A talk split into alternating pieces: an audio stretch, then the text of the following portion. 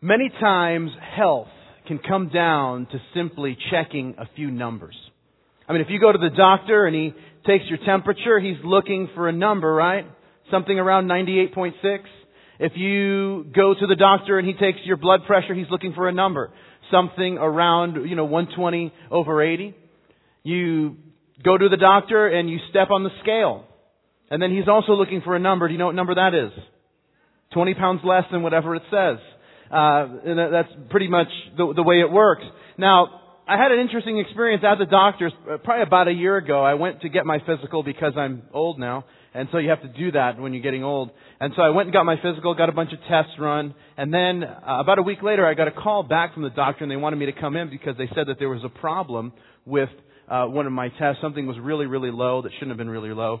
So I came in, sat down. You know, the doctor comes up to me and says, "Listen, I'm reading this, and you know, your glucose level is like ridiculously low. And so she says, I, I just want to ask you one question. And I said, what's that? She says, were you conscious when these tests were taken? And I said, well, I, I'm pretty sure I was. And she said, well, then there must have been a mistake. Runs the test again. Everything worked out fine. And, and I'm telling you that that whole week, I thought that, you know, there, pardon me, when they said there was a problem, we need you to come in, there was a couple days in between, I was convinced I was dying. Uh, you know, I'm like telling people I loved them. You know, I'm like, listen, I may not see you again. Sure enough, there was this, some guy had stayed up too late and couldn't type the numbers correctly and that ended up being, being the issue. But here, here's the reason why I say all of that. Is because today all of us are getting an exam. We're all getting a medical exam and it's Dr. Jesus who's giving the exam. You see, we've been watching him, if you've been with us throughout our study in Revelation, and specifically as we've been going through Revelation 2 and 3 and the seven letters written to the seven churches, we're going through these seven churches and he's been giving a diagnosis and a prescription to each of these churches that we've been looking at. If you remember, uh, way back when, about five weeks ago in the church at Ephesus, he told them that they really needed a heart transplant because the problem that they had was love. The church at Smyrna, he told them they needed to lift some weights because there was a problem that there was going to be some persecution that was coming and he didn't want them to buckle under the pressure. The church at Pergamus, they needed to do some exercise because their lack of spiritual discipline was causing them problems. The church at Thyatira, his, his diagnosis of them was they needed to change their spiritual diet because it was killing them. The church at Sardis that we looked at last week, he just told them, to, told them to call the funeral home because they were done. They were dead. And this church that we're going to look at, Philadelphia, of the seven, is the only church that Jesus gives a complete and total clean bill of health. Now I want you to think about that. In every church that we've looked at, Jesus has given a commendation. He's given a correction and then He's given them something to look forward to, something to aspire to, and He's given them a challenge. But you know what takes place? This church is the one He says, hey, just keep doing what you're doing because everything that you're doing seems to be right. Because this was the church that was not only healthy but holy, not only spiritual but also strong. It was the kind of church and the kind of Christians that you and I want to find ourselves being. See, it's been, I guess, seven or eight weeks now that we started a series that we're calling It's the End of the World as We Know It. And we're working our way verse by verse through the book of Revelation. And as we've been working our way through Revelation 2 and 3, as I mentioned, and specifically in these seven letters written to these seven churches, we've been trying to remind you that there's four different applications for these churches. There's what's called a near application. And that is that Jesus was speaking to a specific church at a specific time. He was speaking to the specific church at Ephesus and Smyrna and Pergamus and Thyatira and, and Sardis and Philadelphia and Laodicea, that there was a specific church at a specific time. There's also a general application that it can speak to churches in general at any given time. That's why Jesus says at the end of each letter, He who has an ear, let him hear what the Spirit says to the churches. Then there's also a prophetic application. The prophetic application being that each of these churches spoken and written in the way and in the order in which they were written, speak to us of church history in totality. But then, there's also, I believe, what's the most important is, and that is the personal application. And that is that we can read these letters and extract the principles, extract what is that Jesus is saying to this church, to our lives personally, and see what it is that God wants to do in us. Now, this church, Philadelphia, The word Philadelphia means literally brotherly love. And by the way, I'm not talking about Philadelphia, Pennsylvania. Um, this is a church in the area of Asia Minor in the first century. But this church represents a period of time in church history from about 1830 up until the rapture of the church. Now, I'd give you the date for the rapture. I just don't have it quite figured out yet, but come back next week. I may have it. Um, so here's the thing. Now, this church is called the missionary church. Now, they're called the missionary church because this represents a period of time when something happened in the church. They just kind of woke up. Uh, and th- there was a, a, gentleman by the name of, of, of, Hudson Taylor who walked into his church one day and said that there's all of these people in China who have never heard the gospel, and I want you to send me there so that I might preach the gospel to them. They got to understand that prior to that, the church had sent out a missionary, and probably close to a thousand years. I mean, it had been a long time since the church had been actively seeking to lead people into a relationship with Jesus Christ who were far from Him and go into areas where the name of Christ was not very, was not very well known. And so this began a whole movement of, of missionary work, of people, sent, of churches and organizations sending missionaries all over the world. But we're going to learn from this church. I believe it is so interesting and it's important for us because we're going to learn not only what a healthy church looks like, we're going to learn what a healthy Christian looks like. And so we're going to see the things that make up a healthy church. And if we are unhealthy in one of these areas, one, so like, like we see one of the numbers and it's like, it's supposed to be 98.6, but it's like 100.1, we realize that there's some things that need to change, some things that need to be tweaked, and we can see that as we see what health really looks like. We're going to start in Revelation 3 in verse 7, and here's what we read. It says, unto the angel of the church in Philadelphia write, These things says he who is holy, he who is true he who has the key of David, he who opens and no one shuts, and shuts and no one opens. I know your works. See, I've set before you an open door, and no one can shut it, for you have a little strength, have kept my word, and have not denied my name. Now, if you pause there and give me your attention, as I mentioned, there's three keys that we're going to look at to what a healthy believer looks like. And here's the first one. And that is that if, you if you have your outlines handy, and that is uh, that a healthy believer is dependent on Jesus. He's dependent on Jesus. Now, what do I mean by that? Well, let me explain it this way. Uh, when I was in high school, I had gotten, uh, uh, it was a Saturday and I was working. I worked at a fine establishment that you may have heard of called Wendy's. Uh, anyway, so I'm working at this, uh, fine burger establishment and I, I got off early. And so I, I got home and uh, now here was my problem. While someone had given me a ride home, I realized that I had forgotten the keys to the house. Now, and my mom wasn't home, and so uh, now I'm in a situation. I did what I the thing, the very thing I wanted to get out of working, so I could go home. But now I'm home, and I've I'm locked out of the house. So I kind of walk around, figuring out what I'm going to do. I hop the fence into the backyard because I'm figuring it's probably better to be in the back of the house than in the front of the house. And I realize that the porch is open, so I sit down and my grandmother has this like old black and white TV in the back of the house. So what happens is, is that I sit down, I'm, and, I, and this is like the most boring thing, and I'm turning the channels on this little like eight inch television, watching like an old episode of Matlock. Uh, I'm thinking like, I am just dying of boredom here.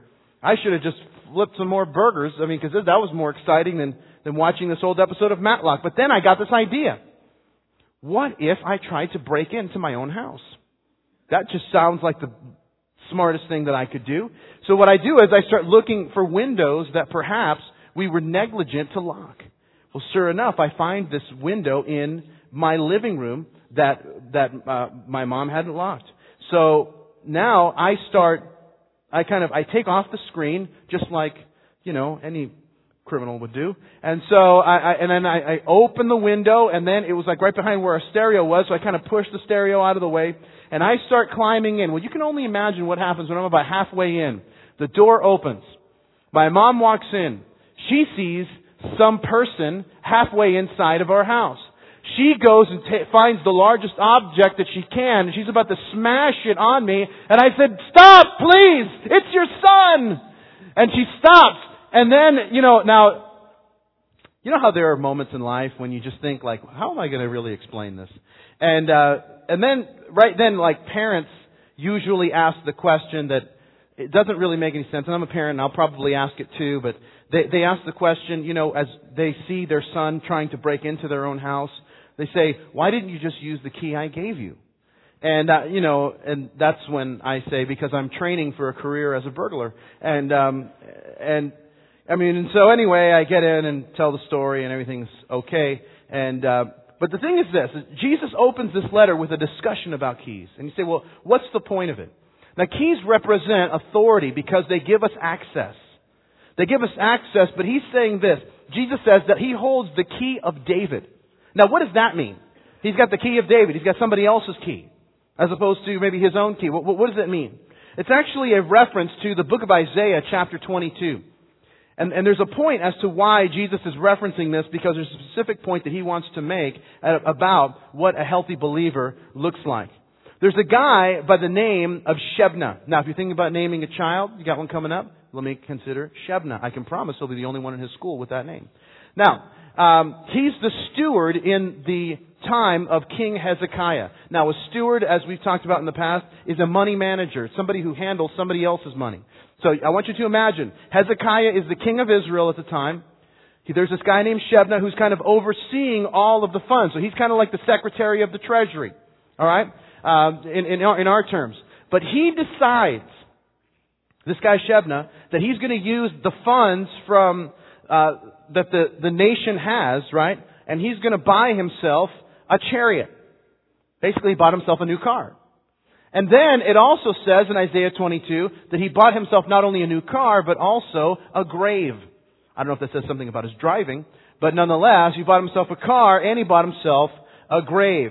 And so Isaiah now comes on the scene and tells him God's decree of removing him as the steward. And what this means is, is that the key that he was given is now going to be taken away. The access that he once had is being taken from him. Now you gotta understand that this is very symbolic.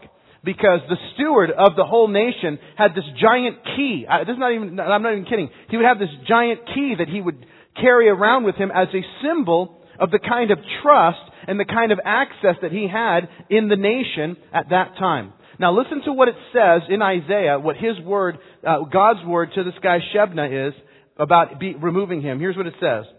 It says, Then it shall be in that day that I will call my servant Eliakim, the son of Hilkiah. I will clothe him with your robe and strengthen him with your belt. I will commit your responsibility into his hands. So he's telling Shebna, I'm, ta- I'm using this guy, uh, Eliakim, he's going to have your job. He shall be a father to the inhabitants of Jerusalem and to the house of Judah. The key of David I will lay on his shoulder. So he shall open and no one shall shut. He shall shut and no one shall open. And I will fasten him as a peg in a secure place and he will become a glorious throne to his father's house. Now here's the idea. The idea is this. Shebna, you've been un, you, you haven't been faithful. You've been untrustworthy. So I'm re- actually removing the key that I was going to give to you, and I'm going to give it to this guy Eliakim because I know that he's going to be trustworthy. Because he's going to open when it's supposed to be open, and he's going to shut, and when it's shut, it stays shut because he is a guy who is trustworthy. What is Jesus saying? Jesus is saying, I'm the guy. I've got the key of David. I can open and no one can shut. I can shut and no one can open. He's saying, listen, I am worthy of your trust. And the stuff that Jesus is going to say to this church is so important, and he, and he leads into it by saying, I'm someone who's worthy of your trust. You see, the, the, the sign of a healthy Christian is that they trust God above all else. The sign of immaturity as a Christian is that when God closes a door, we try climbing in through the window. We try breaking into a place that God hasn't really given to us. And when we do, God closes the door and we try to bust in through the window. Here's what we're saying. We're saying, God, you're not really trustworthy. Now, you know, you can see when we've made those climb through the window decisions when God has closed the door because we use two words, right? Here, here they are. Right? Here they are. Yeah, but. That's when we know we're, we're crashing through the door, or, or, you know, we're trying to knock the door down, we're trying to open something that God has closed. Because we want to make a decision, right? Now here's, here's a decision. In the book of Proverbs, uh, chapter 22, here's what it says. It says to not be a cosigner for somebody. That is to be a guarantee. So somebody goes to buy a car and they can't afford to buy a car. Here's what the Bible says. Don't be the signer for them that if they don't end up paying that you have to pay. because that's just very unwise. Now, uh, now here's what happens. The Bible says that, and then this is what someone will say. Yeah, but, yeah, but my friend, cousin, brother's, mother's, uncle's former roommate really needs my help. Well, then the question would be, well, why does it, why do they need your help? Why can't they sign for themselves? You see, because they had a car before and they didn't pay for it, so now they need me to sign because, but they promised me that they're going to pay for it. Yeah, well, you know, the Bible says, yeah, but, you see what we're trying to do? God's closing the door, and we can say, well, I, am not going to go, well, I, God's saying no, but I can just go in through the window, and I'm sure it'll be okay. Well, here's how it happens, you know, and and uh, the book of Deuteronomy, it talks about giving God the tithe, giving God the, the 10% of what we make, and that God would bless us. Now we say, well, do you honor God with your with your resources? Well, no, but well, I know it says that, yeah, but my situation's a little different. Oh, it is. How's it? How's it? How's it a little different? Well, you got to understand how what's happening, and you know, it's well, oh, yeah, but this happens in relationships in the book of 2 Corinthians, chapter 6, um, the Bible tells us this, that if we're a believer, that we shouldn't date that, you know, a person who's not a Christian. And, and here's what happens. Yeah, but they're really nice. Yeah, but she's really cute, and she can always become a Christian. That, you know, that other girl's not cute, and you know, you become a Christian, and that ain't going to help her situation, uh, at least looks wise. And so, and so we kind of have this whole thing, you know, uh, you know, well, should they be Christian? Yeah, but they may not go to church, but, well, he dropped something on his foot. He said the name of Jesus. Does that count? Uh, you know, how, how does that, you know, and, and so what we do is we just create like these yeah, but uh, oper- th- things, and you know what ends up taking place? Is that it's just, all it is, is us trying to climb through the window of a door that God is closing. Here's what the Bible says. It's, it's in your outline. It's, it's, a, it's a couple of verses worthy of memorizing. It says, trust in the Lord with all your heart. Lean not on your own understanding. In all of your ways acknowledge Him, and He will direct your path. It's Proverbs 3 verses 5 and 6. Now that term, to acknowledge God, the, the, the Hebrew word is the word yada. Y-A-D-A. And, and, and I believe that that's kind of what we tend to do sometimes, is, in acknowledging God. We say, well, I know what God wants, yada, yada, yada, but I'm going to do the thing that I want to do. And, and, and here's the thing. Acknowledging God acknowledge God in, in, all of your ways is really about being focused on Him and really knowing Him.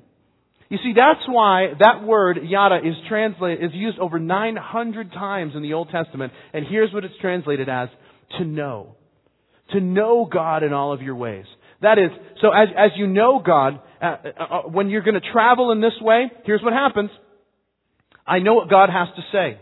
I see that God's closing a door. What do I do? I'm going to acknowledge God in this.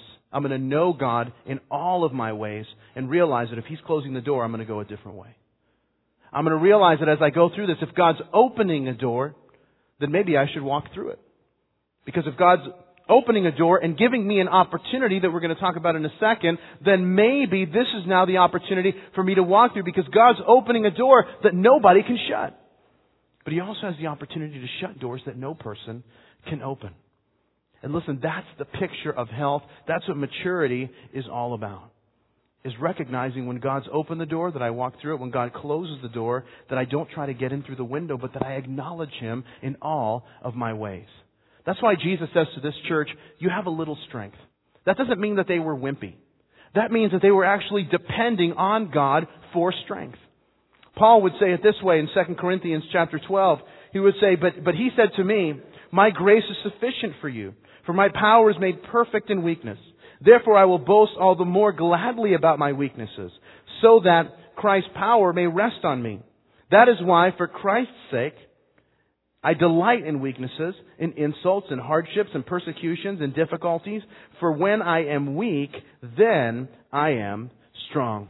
What's Paul saying? He's saying that weak is the new strong. He's saying that, listen, this church was healthy because they recognized their dependence on God and on His Word. But he doesn't stop there and just say that that's what health looks like. There's something else that he says that's so hugely important. But he says this. This is in verse 9. He says, Indeed, I will make those of the synagogue of Satan, who say they are Jews and are not, but lie, I will indeed make them come and worship before your feet, that, and to know that I have loved you. And because you have kept my command to persevere, I will also keep you from the hour of trial which shall come upon the whole world to test those who dwell on the earth. Now, if you pause there and give me your attention, I want to spend some time here because this is, I believe, one of the most important passages in the entire book of Revelation. Now, if the first part of the first picture of health uh, of a believer is that they are dependent on Jesus, the second picture of health is that a believer is delivered by Jesus. Now, what do I mean by that? I believe these, this verse 10 in particular, that you will not be able to really understand the book of Revelation in its, in its fullness without having an understanding, I believe, of one key word. And we're going to spend a lot of time and we're going to build eh, eh, eh, this uh, and, and kind of unpack this entire kind of theological, doctrinal construct based on just this one word. And you're going to see how it unpacks and, and we're going to realize like, wow, all of this came out of, of this one word. This is really important. And here's the thing. Most people who misinterpret the book of Revelation miss it right here. So I want you to be care- to listen carefully. I want you to take notes because it all comes down to this one word in verse 10 where he says, I'm going to keep you from the hour of trial. You say, that's it? I thought you were going to use like a big word and you're using a preposition. That's, that's the, that's, that's the word. He says, I'm going to keep you from. The Greek word there, you see this in your notes, is ek, ek. And that word means out of. Now, you, you, may remember the term, we've used it going through the seven churches, that we talk about the word for church in the original language is the word ecclesia. Ek, out of, that they are called out ones. That's what the word church means. People have been called out of darkness and into light. Now, and so he says that I'm going to keep you from, keep you out of the hour of trial which is coming upon the whole world. Keep you from the hour of trial. What is the hour of trial that's coming upon the whole world? In the book of Revelation. It's what we call the tribulation. In chapter 6, we're going to see the beginnings of the tribulation, and we'll see that in just a couple of weeks. And Jesus is telling this church, giving them a promise, because he says this, that I open doors that nobody can shut. And so what I'm going to do is I'm going to open a door for you guys uh, to keep you out of the hour of trial that's coming upon the entire world. Now, let me tell you this, and this is what this is what's so important, is that this has been the pattern throughout the scriptures that God has this way of separating those whom are reserved for judgment and those whom He keeps out of that, that judgment who are walking with Him. We see this um, in the book of Genesis, chapter 19, with a guy by the name of Lot. He's living in a city called Sodom. Now, you don't have to be, know much about the Bible to know if you're living, living in a city called Sodom or Gomorrah, that's just not even a good address to have. And so, here's what happens is that the angel comes and says, we're going to wipe this place out. But here's what we're going to do. And this is what the angel says, but we can't do anything until you and your family get out of here. Why? Because God has a way of separating those who love Him, those who are walking with Him, from those who don't care and do not seek to know Him. So that's why, listen, the church does not go through this period of tribulation. They are kept out of that period of tribulation. Why? Because the wrath that, the, the tribulation is God pouring out His wrath on a world that doesn't want to know Him. You see, and here's the thing that's important to understand. God is not going to pour out His wrath on believers. Why? Because any wrath that we were due was paid for by Jesus on the cross. So now that Jesus has paid for our sins, we don't have to now pay for some more. No, Jesus said it is finished. It, it's covered, the whole thing. And so now, because of our standing, because Christ Jesus has forgiven us, because we, we have that, that understanding, because we have that connection to Him and experience His, His forgiveness, His love, His grace, He says this, now I'm going to keep you from this hour of trial. In fact, in 1 Thessalonians chapter 5, it says this, For God did not appoint us to wrath, but to obtain salvation through Jesus Christ our Lord. You see, the person who says that the church is going through the tribulation, can I, can I just share this with you, doesn't understand the nature of the church. The word church in these first three chapters that we've been covering, is the, this word church is used 19 times.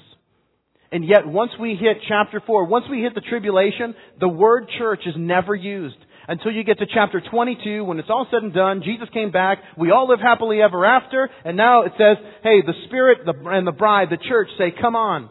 Let's walk with God. Let, let's do this. You see, that's what's so important. The tribulation is not meant for the church. And so part of this tribulation is God pouring out his wrath. Part of it is to wake up the nation of Israel.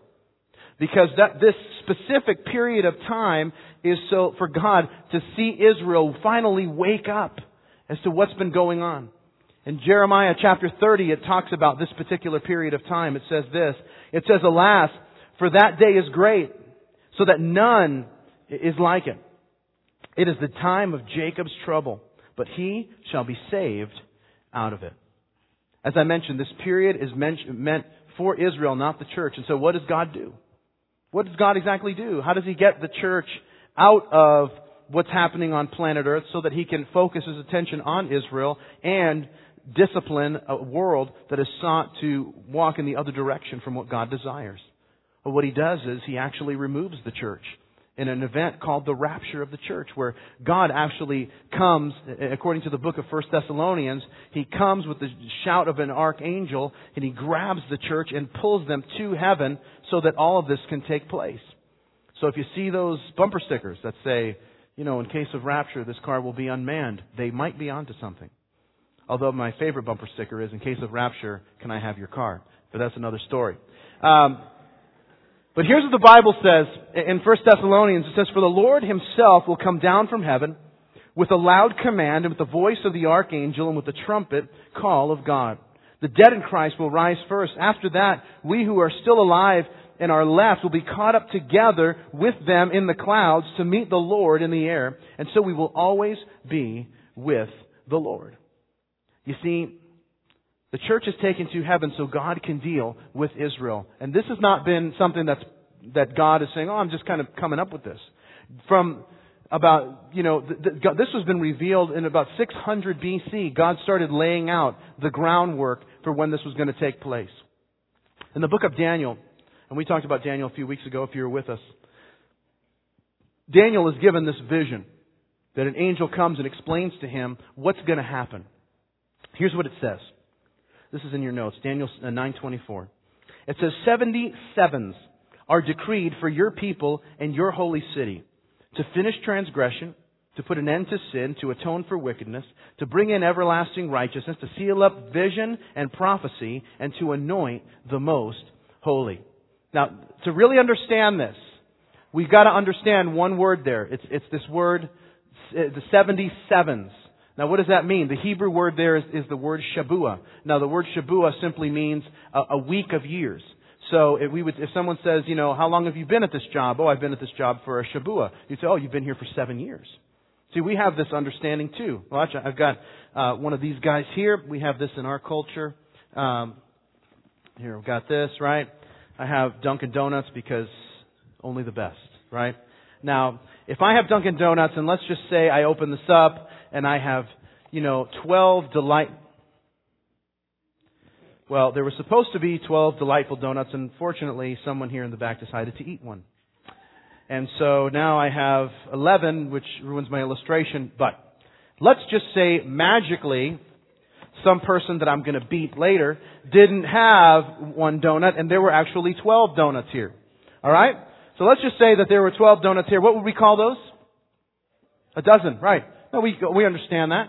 And so the idea is this, is that if I just said, well, there's a dozen, we would recognize that it's 12. If someone said, well, the, the, a Shabua is seven, so if 70 Shabuas, 77 year periods are determined for your people and for your holy city, he says to Daniel, so then the idea would be 70 times 7. So it would be 490 years are determined for your people and for your holy city. By the way, does anybody want 11 donuts? Uh, because now the illustration's ruined. So anyway, I'm going to give this to you. You can come over, jump. There you go. Kris Kross will make you jump. Anyway, um, there you go. 11 donuts. Feel free to make friends. Um, and so what happens is this. Now, this is the important part. I'm giving you all of this because we're kind of le- we're leading up to something that is you know woohoo you're going to be really excited at all the kung fu that's been happening here. Now here's the thing is is that um, 483 of these years have already been fulfilled. And you say, well, how do you know that? Well, let me give you another couple more verses in, in Daniel and you'll see what it means. He says this. He says, know and understand this. From the issuing of the decree to restore and rebuild Jerusalem Until the anointed one, the ruler comes, there will be seven sevens and 62 sevens. So, uh, the idea is, is that you take those 49 years and you take those other years, you add them up, and you've got 483 years. And it says, and it will be rebuilt, it will rebuild, uh, let me speak English here for a second. Uh, it will be rebuilt with streets and a trench, but in times of trouble. And after the 62 sevens, the anointed one will be cut off and will have nothing. Now, this is really, this is really important because now I understand that this is kind of like a word problem. Now, I don't know how many of you actually liked word problems in math class when you were in high school or whatever. If you, if you did, uh, I believe there's medication available. Um, but here's the thing, like, you know the word problem is like, you know, Joe is two years older than Carmencita. Carmencita is half the age of her mom. How old is her dad? You know what I mean? That doesn't even make any sense. You know what I mean? So it's that kind of thing. So the idea is this. The idea is from the command to restore and rebuild Jerusalem. Now we know when that took place because that's found in the book of Nehemiah. And, so that happened when King Artaxerxes, Artaxerxes gave Nehemiah permission to go and rebuild the wall of Jerusalem. That happened on March 14th, 445 BC. And so you're like, man, I sh- you're thinking I should have brought an old calendar with me to kind of track this. Now this is when the clock starts ticking. And it goes now for these, you know, 483 years. And so here's what happens. Now, the angel says that from the time that that's given until the Messiah comes, that once that clock runs out, those 483 years, that this was when, that's when the, that's when the Messiah will come. Now, because I like to be technical, this 483 years, remember they're working on a lunar calendar, which is a 360 day calendar, so it's 173,880 days. Now you say, now you say, now I shouldn't have brought a, uh, a, a, a, a calendar, I should have brought my calculator and my Bible to church with me. Well, here's what happens. If you calculate 173,880 days from that March 14th, 445 BC, and you calculate that all the way, where do you land? You land on April 6, 32 AD. Now the question is, what happened on April 6, 32 AD? April 6, 32 AD was a really interesting date. And here's why. Is because this day, everybody was excited in Jerusalem. In fact, everybody was so excited that they were saying this psalm. This psalm in Psalm 118 verse 24 that says, This is the day the Lord has made, we will rejoice and be glad in it. Now most of us, you know, we hear that and we say that because we think like, that just means like I'm gonna have a good day. But that's actually referring to a specific day in Jewish history. That that would be the day that the Messiah comes. In fact, people gathered to the temple, to the city of Jerusalem. It was around the, it was close to the time of Passover. People were really, really, really excited. In fact, they brought all of their palm branches into the city and laid them so that when the Messiah showed up, he would be able to come in walking on these palm branches. And then they would wave their palm branches saying, uh, quoting another passage in Psalm 118, saying, Hosanna, Hosanna, uh, a word that means in Hebrew, save us now. And what happens on that day, April 6, 32 AD? Jesus, who all through his ministry People have been asking him, are you the Messiah? He dodges the question. People want to set him up as king and he runs through the crowd. All these crowds show up and then he slips out the back. But now this day is a little bit different. This day he lets everybody know. People are worshiping him. People are saying you're the Messiah and he's re- and he's saying okay. He sends out the press releases that he's going to be there and now he rolls in on the colt, on the donkey. He comes in recognizing, hailing himself as the Messiah on this very day, 173,880 days on the nose from the day that the order was given. Now you say, Bob, that sounds very exciting, and you seem sound seem very excited about it. It's almost like you were there. Uh, I'm old, but not that old. And, and now here's the thing. But here's the other thing that Daniel says in that passage that, the, that this Messiah is going to be cut off and receive nothing.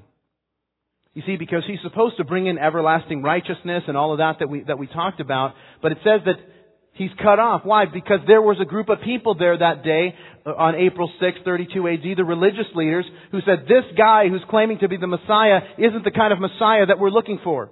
We're looking for someone who's going to overthrow Rome. We're looking for someone who's going to do something a little bit different than what this guy says he's going to do. And so they plot to kill him. And so they do. They didn't expect him to rise again three days later, but that's another story. But so here's what takes place. 69 of these 70 weeks have been fulfilled. But there's one seven year period that remains. This seven year period called the tribulation in, described in Revelation chapter 6 through 19. And that's why Jesus, going back to this word ek, this word keeping you from the hour of trial, he says, I'm taking you out so that I can deal with this group of people for this seven year period.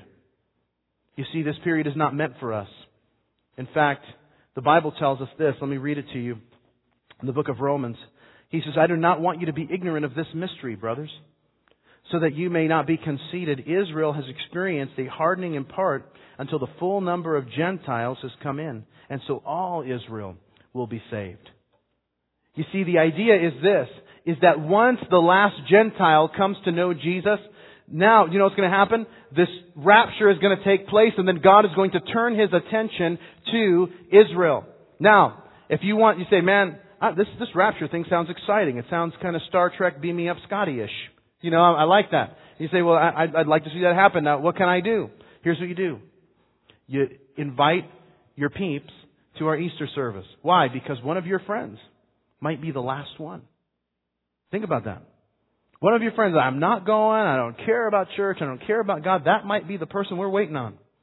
I mean, it's like the elevator is going up and we're holding the door for one more person to come in. And, and that, that's like kind of what's happening. And that's why as we get to chapter 6, we're going to talk about signs of the times that are happening. And we're going to realize that it's not that we're living in the last days. I mean, we're living in the last of the last days. And Jesus is about ready to come back. And listen, He's trying to get as many people to draw close to Him, to come to know Him as possible before this period of time begins.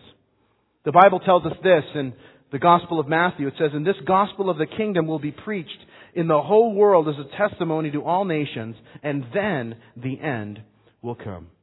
You see, that's why I believe that God has given us this incredible opportunity with Easter. When people are more open to the gospel than ever.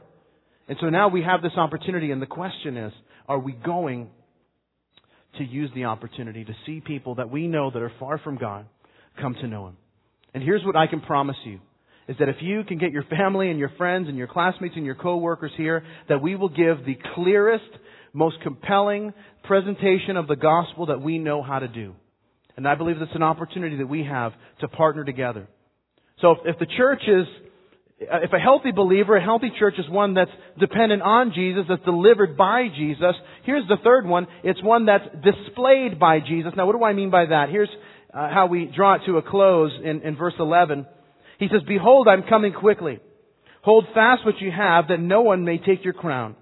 He who overcomes, I will make him a temple in the pillar of my God, and he shall go out no more. I will write on him the name of my God and the name of the city of my God, the New Jerusalem, which comes down out of heaven from my God, and I will write on him my new name. He who has an ear, let him hear what the Spirit says to the churches. Now, what do I mean by that is, is displayed by Jesus. Now, here's the thing. We, we've all experienced it, right? We've all stayed up too late at some particular night, and we've watched all the infomercials that tell us that we should, uh, you know, buy this type of exercise equipment that'll get us ripped, you know. Like, I saw this new thing. Uh, have you seen this one? It's called The Red. Have you seen The Red? Uh, here's what it is. You basically sit on it, and then you just kind of turn it. And this is all you have to do and you will get ripped.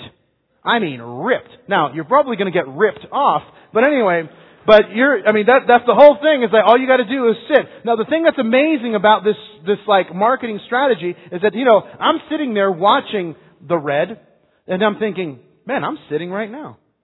But I could be sitting and getting ripped. Now, instead, I could be getting a six pack. Now I'm just adding more to the keg. Uh, and it, instead, I could be, I could be get, getting ripped if I just sit and just go like this. I'm telling you, do this at home. I mean, you will look like a different person by tomorrow morning if you just do this for like 800,000 hours. I mean, I'm telling you, something will happen. And, and so, but the thing is this, and, and here's the thing, this is why the infomercial people are so smart. Because they know that what, what really attracts us is the before and after. Right? Now people say, what are you doing? I say, I'm working on my before shot. And so, uh, now here's the thing. Now, they look at the before, and have you noticed that in the before and after shot, the before person always looks depressed? They're like this. And the after person is like this. And they're always like kind of leaning forward, you know, turn to the side. Anyway, I, do they not know that we see that? But it doesn't matter. It still works on millions of people. That's why these people are still in business. But the whole idea is this. The display is this. Nobody displays, you know, the before shot without the after shot. And this church is the after picture. I mean, completely the after picture. There's all these churches that we've been looking at in Revelation that just represent, you know, all these believers that were just all messed up. And, and, here's the thing. Now you've got this church, and this church was like the picture of health. it's like, you want to be like this? Buy the red. No. Uh, he says, you want, you want to be like this? I mean, this is the church, and this is what he says. He says, I'm going to make you a pillar. I'm going to make you a pillar in the temple of my God. What does that mean? What does a pillar do? A pillar supports, but a pillar is also there to honor. And that's why Jesus says, listen, if you honor me, I will honor you. That is a principle of spiritual life. That if you honor God in an area of life, that He in turn will honor you. And it doesn't matter the area, whether it's your relationships, your finances, your words, your actions, your time, your gifts and talents, whatever it is, you honor God, God will honor you. In the book of 1 Samuel, God says this, I will honor those who honor me, but those who despise me will be disgraced.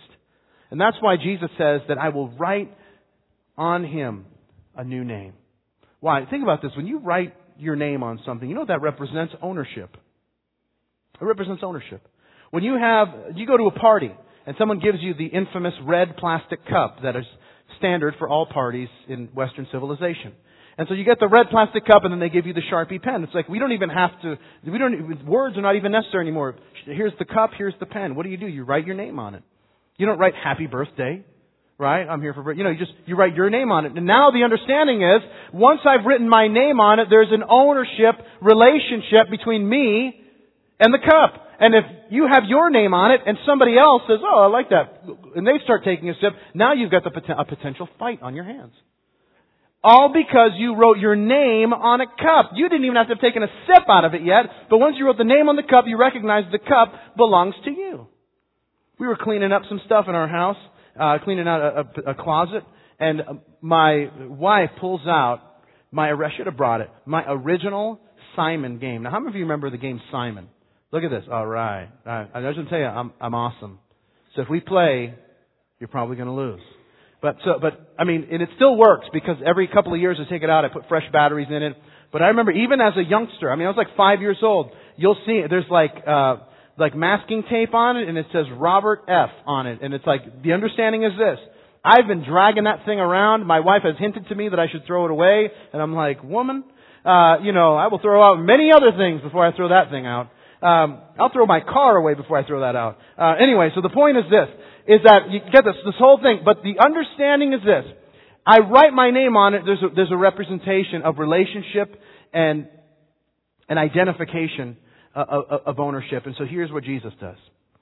He says, because you're healthy, because you're dependent on me, you're going to be delivered by me, but you're also going to be displayed by me because I'm making you a pillar that's what a healthy Christian is. They're a pillar in the midst of their friends. They're a pillar in the midst of the people that they, uh, that they find themselves in, in, in contact with. They're a pillar wherever it is that they go. And so that's why Jesus says, listen, you're, you're, you're, I'm going to support the work that you're doing. You're supporting now the, the, the furtherance of the gospel. And, and here's the thing that's happening.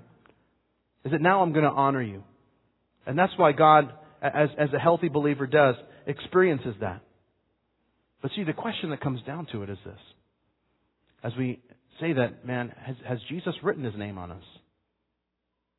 I mean, is, is there that kind of relationship that I recognize, like I've given my life to him? The Bible says this, the, the, a person who's a believer, that he says, I no longer consider my life dear to myself. My life is no longer my own. I've given my life to him. I did my life, and it was a disaster. And instead, I turned over my life to him, and what he's done is something amazing. You see, if you haven't allowed Him to write His name on you as you've given your life to Him, then maybe that's the very purpose for which you came here today. And so, a healthy believer, it's possible.